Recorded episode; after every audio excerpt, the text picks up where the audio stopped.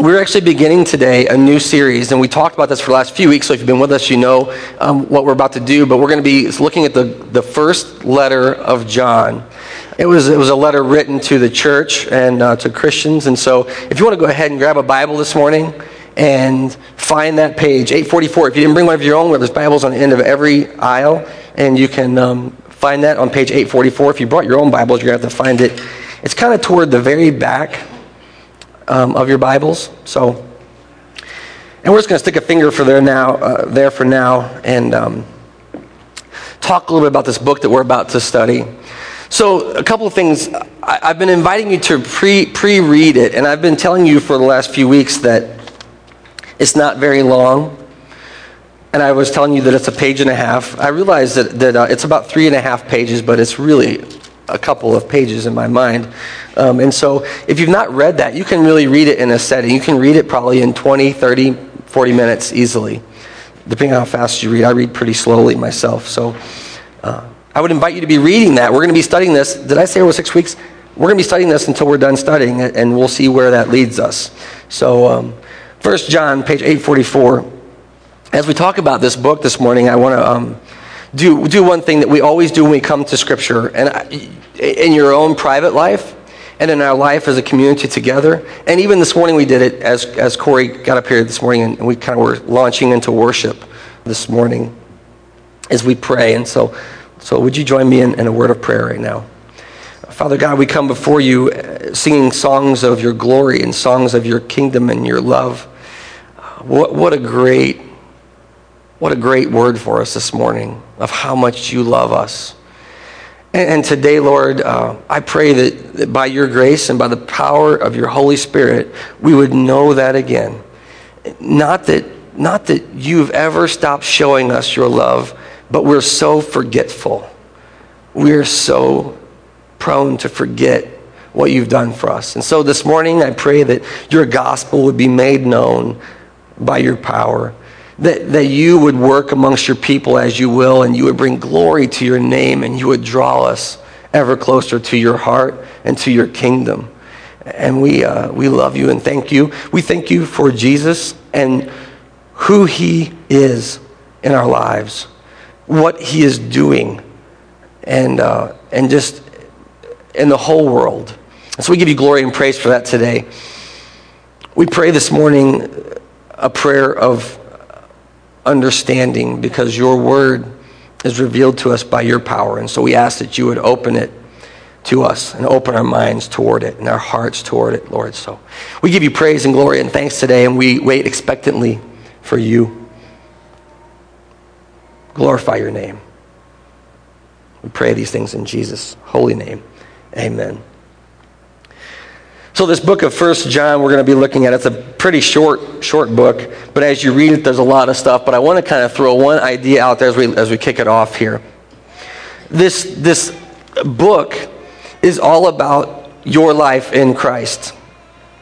There's a lot of times that we'll talk in churches about accepting Jesus as your Savior, and there's a lot of times we'll talk about Jesus Christ. We'll just say it like that Jesus Christ. But this book is really written to folks about the life that they have in Christ. I just say that to you because it's not so much that, that John is writing to those who have heard the gospel of Jesus and believed it and then trying to convince them that this is the way they ought to live. He is rather proclaiming a truth that's true for all disciples of Jesus, including you and me. And so this whole letter is really written about the life that we have in Christ Jesus. This means that beyond maybe what we would have expected. And now I'm going to ask you to do a trick with me this morning. I'm going to ask you to um, put your finger right there in that part, and we're going to flip back to another book called John and this is going to be the Gospel of John.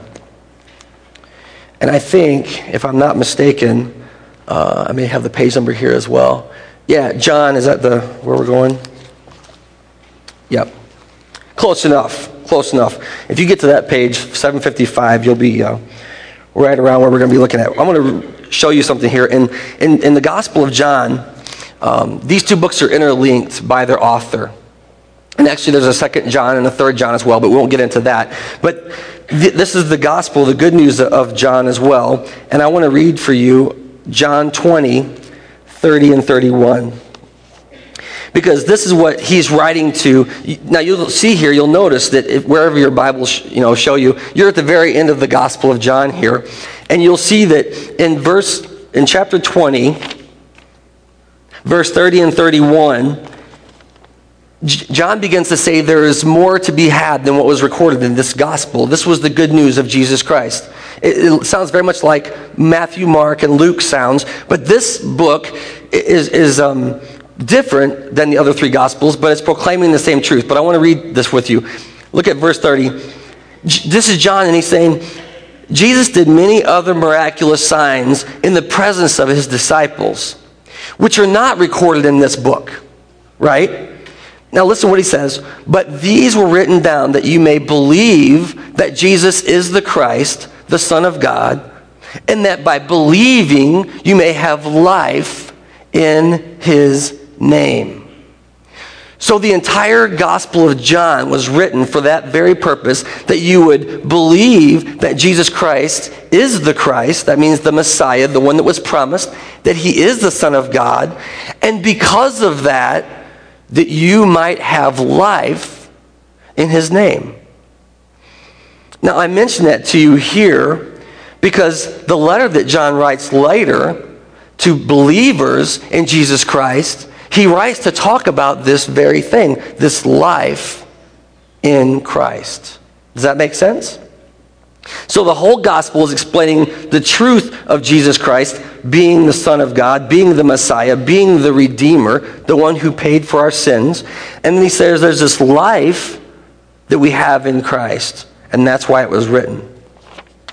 So that's, that's one look back. Now, um, I want to ask, uh, I want to answer this question too. Who wrote this book to us? Because it's important to know if you get a letter in the mail, I don't know how you do your mail, but the way I sort my mail is I see who it's from.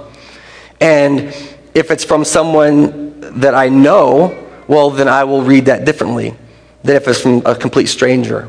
If it's telemarketing, I may not read it at all. I might, or not telemarketing, if, it, if it's that mass marketing, I might just go right in the garbage. I may even open it up.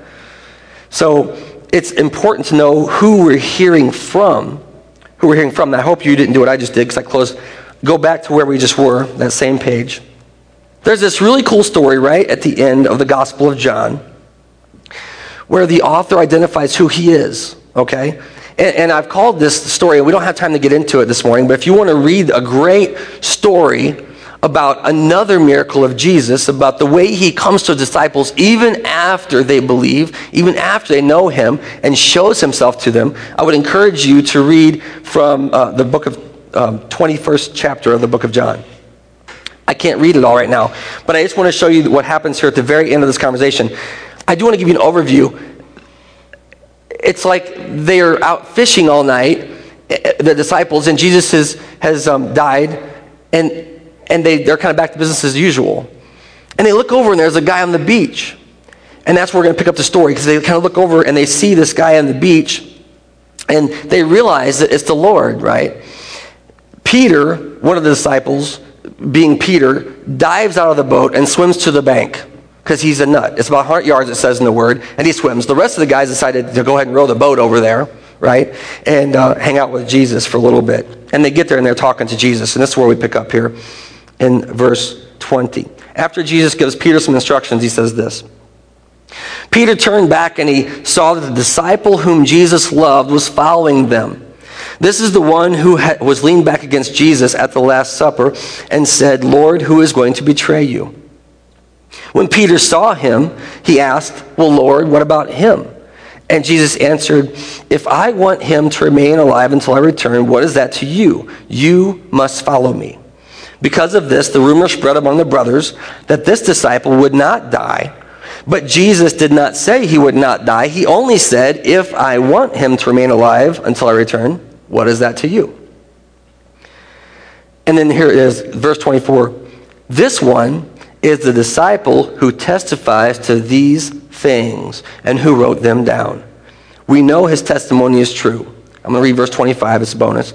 Jesus did many other things as well. If every one of them were written down, I suppose that even the whole world would not have room for the books that would be written. So there's this story about Jesus appearing to the disciples, but it comes to the very end of the Gospel of John. And in that story, he identifies himself as the author. That this one, and I'll look back with me, it says, the one whom Jesus loved. It says it in verse um, 20. He saw that the disciple whom Jesus loved was following them. Right? So he was in the boat with them. If you want to look into the who was in the boat, you can find that out in the 21st chapter of John. But this one that Jesus loved wrote the Gospel of John. This one that Jesus loved wrote the, the Epistle of John, the first letter of John that we're going to be studying over the next few weeks together. And so it's important that we would know that, that this is, this is the author of this book. I want to say also this morning that if you read the Gospels in, in the Word, and I hope that you do, John sounds different. As a matter of fact, if you read the epistles in your Bible, First John sounds different. It sounds different than any other epistle that was written. The gospel sounds different than any other gospel is recorded. And as I was reflecting on this text and this knowing God's love, it occurs to me that these books were written by someone who was radically transformed by the gospel of Jesus Christ. When John writes this letter to the disciples of Jesus, he writes it as one who has been touched intimately, has been transformed by this good news. Now, it's not to say that Matthew, Mark, and Luke weren't transformed by the gospel. As a matter of fact, even Peter here says your life will never be the same. But it's to say that these books are different and they read differently. We hear them differently. As a matter of fact, the other gospels don't mention this character that Jesus loved so much. So if you can imagine the author of the book of John was a guy who was so blown away by his experience with God that he had to write it down. He had to tell people about it. And obviously, the other disciples knew who he was, but they didn't write down, you know, the one that Jesus loved so much. See, that's John talking about himself. That's his confession. Oh, I'm that guy. He's the one that wrote this letter to us. Next thing I want to uh, kind of talk about here for a moment is who this letter is written to, because you might be thinking, well, you know, it's it's um it's not for me, and uh, it might not be it might not be for you. But if you would turn in the book back to the flip back to your where your fingers at, I hope it's still there and it's not, you know, flip back there. Look in the fifth chapter of John of First John, verse thirteen.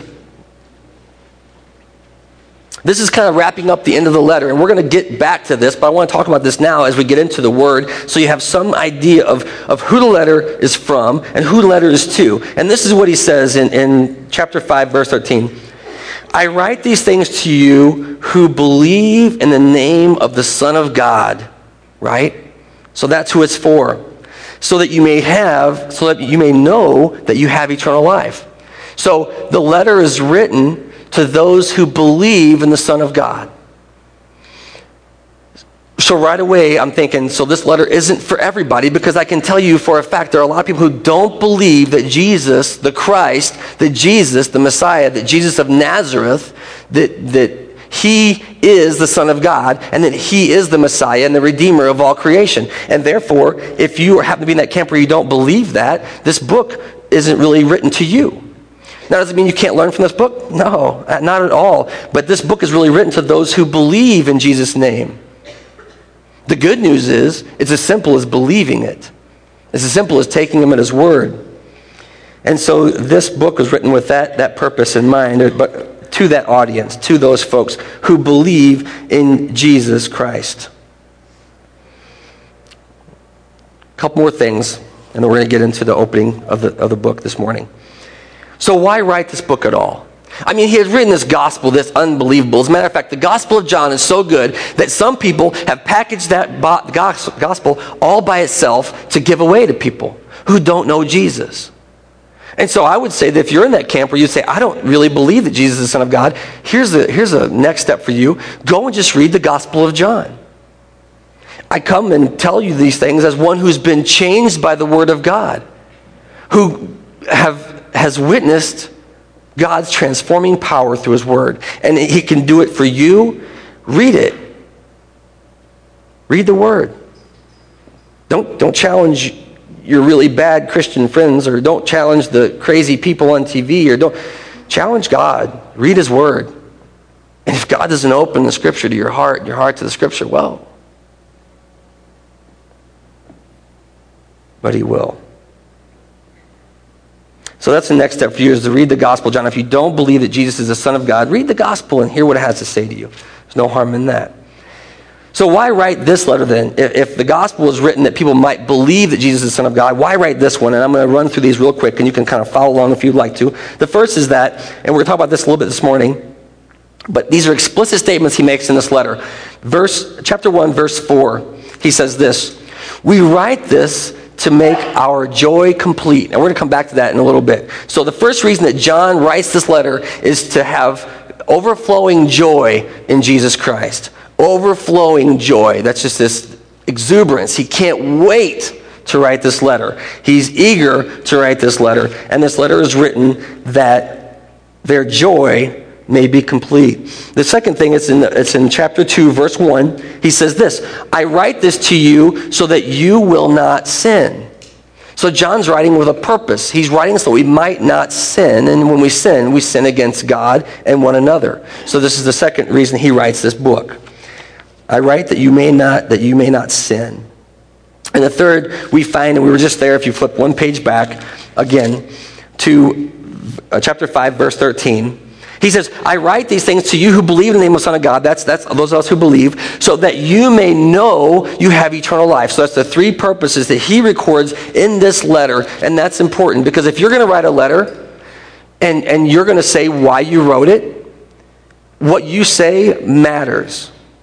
Like, other people might read your letter and go, well, he wrote that for this other purpose. You know, if you've explicitly stated why you wrote the letter, that's really important, and it should be considered first as we read the word today, so that we are, their joy may be filled, that they may not, that we may not sin, and that we may know we have eternal life. The three purposes of the letter that John writes to the believers in Jesus Christ. So, all that, we're going to now get into the beginning, the opening verses of this word today. And there's so much to unpack, and, and uh, we're just going to hear what God has to say to us from His word. So, read with me if you would. Chapter 1, verse 1 that which was from the beginning, which we have heard, which we have seen with our eyes, which we have looked at and our hands have touched, this we proclaim concerning the word of life. The life appeared, we have seen it and testified to it, and we proclaim to you the eternal life which was with the Father and has appeared to us. We proclaim to you what we have seen and heard so that you may also have fellowship with us. And our fellowship is with the Father and with His Son, Jesus Christ. We write this to make our joy complete. So that's just what we're going to talk about today, just those opening words of John. By the way, we were, we were studying this Wednesday morning a little bit, and if you want to, again, read the Gospel of John, the opening words, there's a lot of symmetry there. One of the reasons that we believe this is the same author that wrote the Gospel of John he's got this grand narrative, this grand sweep, and, and he says, that which was from the beginning. Now, I do want to point out to you this morning that there were those, if you can believe this, when John wrote this letter, there were those who would actually say that Jesus wasn't important. There were those who would say that Jesus was really important, but he was just a man. There were those who would say that Jesus is really important, but he wasn't a man at all. He was God that somehow tricked us into thinking he was a man.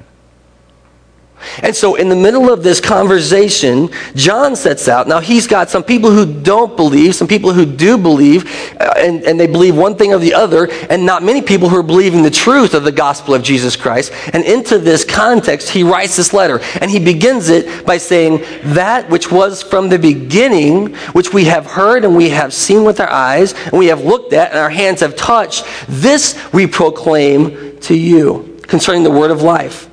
The life appeared and we have seen it and testified to it. So it's this idea that he's speaking to folks who may not necessarily believe the gospel. There's a lot of problems that he's trying to address in the text. And he begins by saying that we're going to testify to you about something which was from the beginning. As a matter of fact, the Gospel of John starts out, in the beginning was the Word, and the Word was with God, and the Word was God. Right? So he's talking about something that is before you anything ever existed. It's almost impossible to realize the truth of what he's proclaiming about this word of life. He says, What we proclaim to you is from the beginning. That this Jesus that you saw didn't just start when Mary had him. You know, some of those who believe that Jesus was just a man, what they said about Jesus was this. They said, okay, so Jesus was born, we got that. And this guy Joseph and Mary had this baby, and he was but then when the Holy Spirit came and descended on him at his baptism, that's when he became God. And John says, No, this word, this what is it? Let's read the text. Word of life was from the beginning. That's a long time ago. And this word existed from that time. This Jesus was a Jesus that was there in the beginning with the Father and the Spirit in the created order. Matter of fact, all of this goes back to Genesis. He's proclaiming eternal truths to the disciples of Jesus. And so he says, we have to be on guard against that. That which we proclaim is from the beginning, we have heard it. Now, I'm getting to this next part here. Which we have heard, which we have seen, which we have looked at, and our hands have touched. So not only does it say this all starts so far ago, but he says right now we have experienced the reality of Jesus in our life. Is that true? Is that still true? There are even folks now that would say, well, yeah, that was true then, but not now. That was Jesus then, but not now. And John says, no. What started at the beginning of the creation of all things, that God has been proclaiming from the beginning, the promises that we've been talking about here, is being manifest, being made reality in this person of Jesus Christ. Why is that important? Because he is God from the beginning. This Jesus isn't an afterthought that helps us get over our condition in life. The gospel matters to you. The good news matters to you. It's an eternal matter. So, this proclamation, he starts by saying that Jesus is God. Absolutely. The second thing, wait a minute. Our eyes have seen, our hands have touched, we have looked at it, right? It means that they witnessed this firsthand. You know, the first gospel says these were written down by the one that Jesus loved. As a matter of fact, we're going to talk later in the service about this disciples' intimacy with Jesus at the Last Supper. It's a profound thing. So this wasn't just God from the beginning and someone that somehow appeared to be a man, but Jesus was fully man. He had touched him, he had walked with him, he had seen him wake and sleep and eat and run off and pray and come back, and he'd seen miracles and he'd seen ordinary things. That this Jesus wasn't just God, but he was fully man. And this is what we proclaim to you concerning this word of life, right? This logos that begins everything.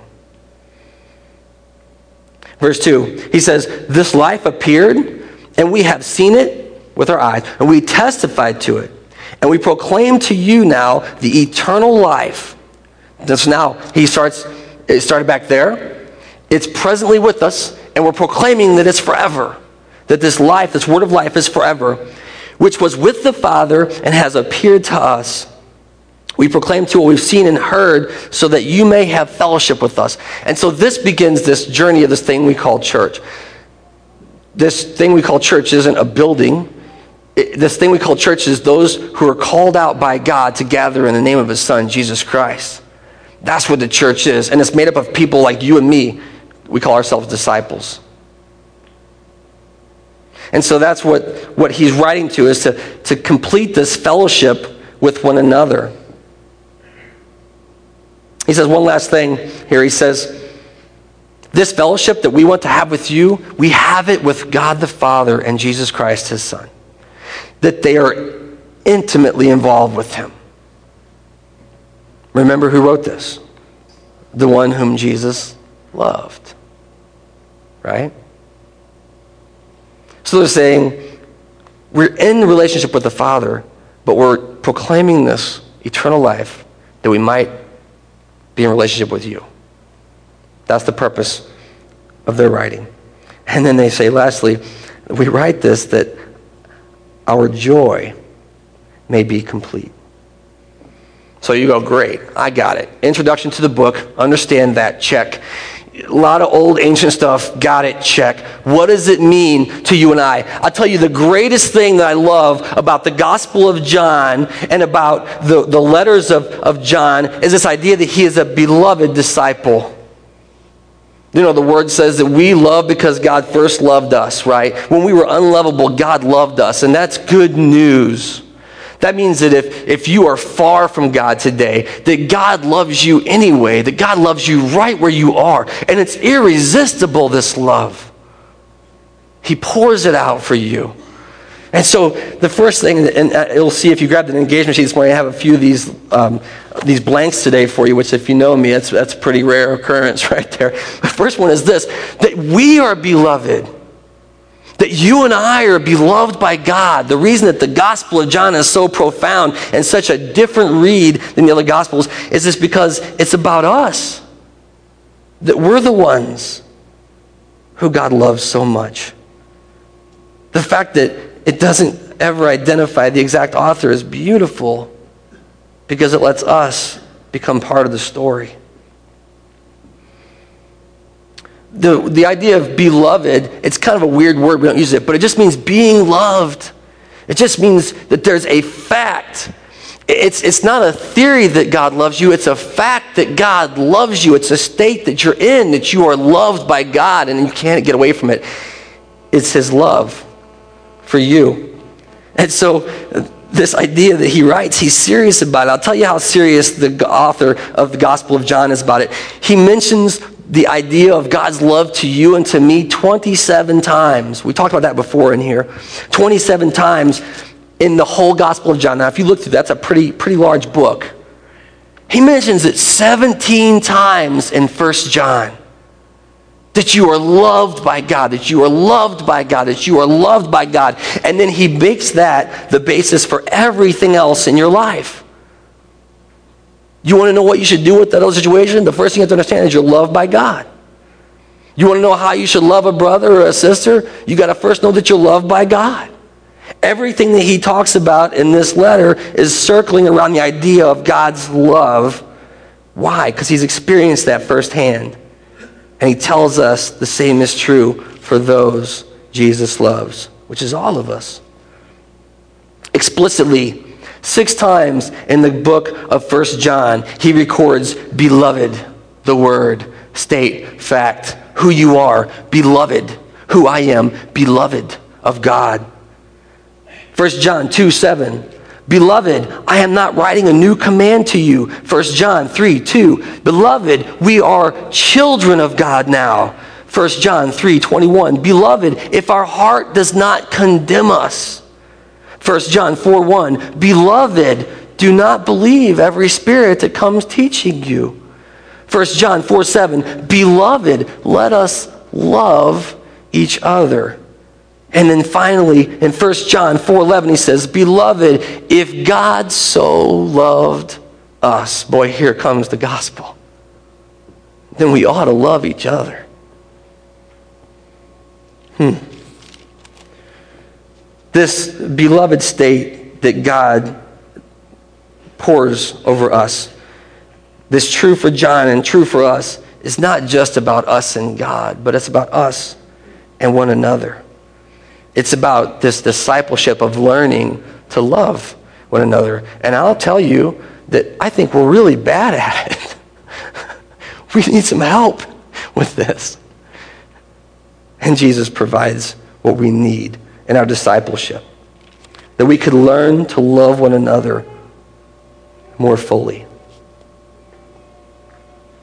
The second thing, why does this matter to me? Is because these early disciples, it's so easy to put them up on a pedestal, to say, I'm not like that, to say, you don't know me, you don't know my past, you don't know who I am, you don't know where I've been. And we talked about this last week with the Great Commission from the Gospel of Matthew. He doesn't call us to talk about things we don't know about. We are called to proclaim what we know. Do you see that in the opening? What John wrote to the early Christians about, he didn't just start making stuff up. He didn't just say, Well, I've heard a theory. He said, Wait a minute. We're going to talk about things that we've seen, that we've touched, that we've looked at. You know, why does it say seen and looked at in the same sentence? That's kind of weird, isn't it? These are things that they've examined, they've taken time, they've pondered them, they've turned them around, they've wrestled with it. And that's what they're going to proclaim. And lastly, the things that they have touched, the things that they've really seen work. This is what they proclaim. And the good news about a proclamation of a gospel like that is that you can proclaim what you know. Even if you, even if you don't know everything right now, you can still say, I don't know everything, but I know this God loves you. You can say, I don't know everything, but I know I've seen a miracle in my life.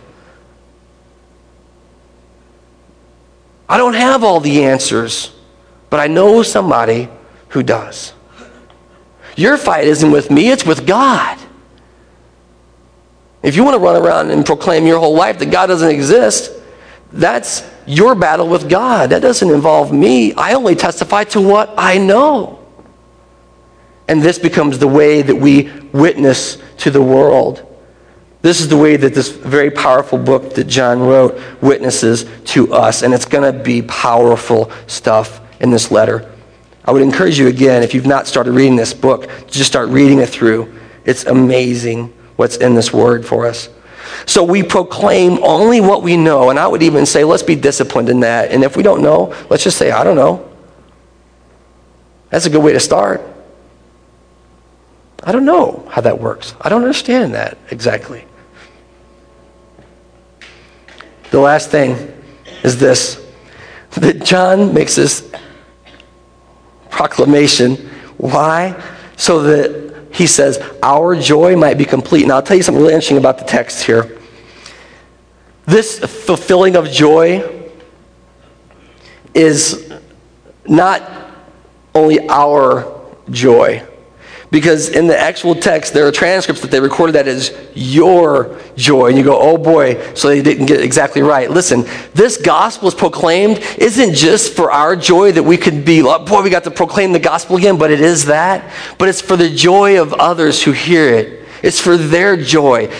I don't know how you feel, but I can tell you that as a believer in Jesus Christ, I am absolutely 100% blown away unbelievably humbled and unbelievably overwhelmed by those who dared to share the gospel with me. I can tell you that it, people who share the gospel with someone else, the good news they've seen, they've heard, they've touched, don't always get received with a warm welcome. I wasn't giving anybody high fives or hugs at the end of the conversation often. But this proclamation came manifest in my joy and in their joy. And so, whenever we do this, when we testify to what we know, when we know we're loved by God, to, to do this last step makes our joy complete. It makes us filled to the top with joy. That means that if, if we're all the way there and we're not doing that third thing, we're not sharing it with someone else, we're not being filled with all the joy that God has for us.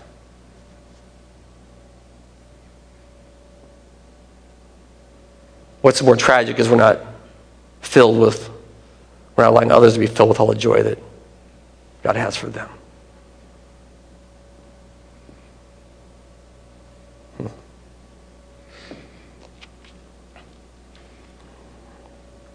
Last thought for the day. I'm going to flip back here. We're going to do, uh, we're going to have communion together. Communion actually, interestingly, is koinonia. And it's that same idea of fellowship. When he says, I write this that you can have fellowship, it's, it's communion. That's for the same word. That they can share it. It's not Eucharisto, but it's being bonded together, drawing together.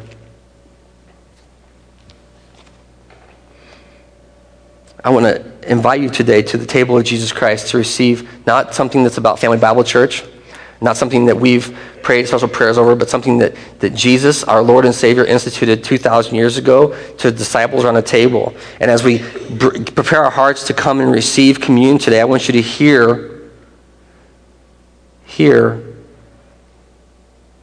who you are.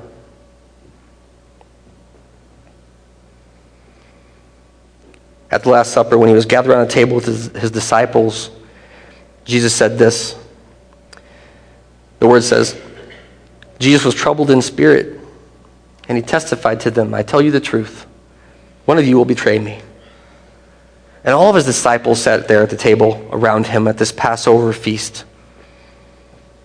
And they looked at one another, and they were at a complete loss to know which of them it would be.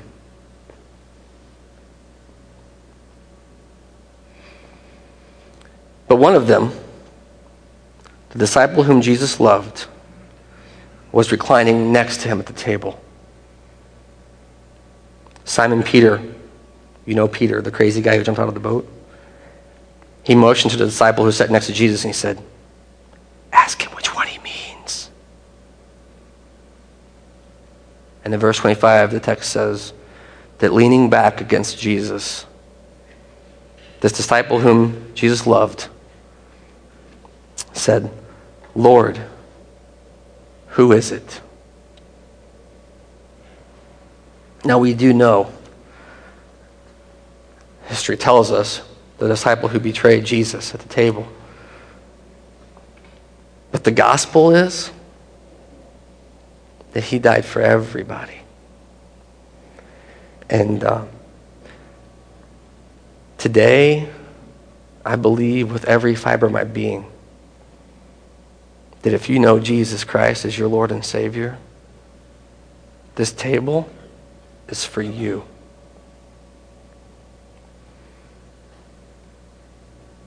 That when we come today to the table of Jesus Christ, you know what it says? It says that when he broke the bread at the table, he gave thanks to God. The word says that um, it was for the joy of it all that He did it for us. When you come to this table today as one who has believed the gospel of Jesus, I'm going to invite you to come as a beloved. I'm going to invite you to come as one who God has paid a ridiculous price for you and for me, that we could be reclining here with Him. Let's pray. Father, today we come before you at that same table with those same guys who so long ago you gathered in your name. And Lord, there are times on that table that we don't know sometimes where we stand. We don't know if we're bringing glory to your name. But today, Lord, we come as one who is loved by you. We come today, Jesus, to your table as one for whom you've paid the price that could not be paid by anybody else.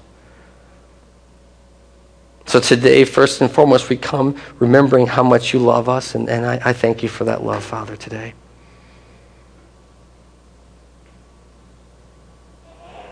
May your Holy Spirit, who knows all things, who sees all hearts, intercede today that we could receive your communion, that we could be intimately involved with you and the Father, and that we could begin to learn to love each other. We pray these prayers in the hope of the one who invited us to the table, and we ask today that you would save us. In Jesus' name, amen.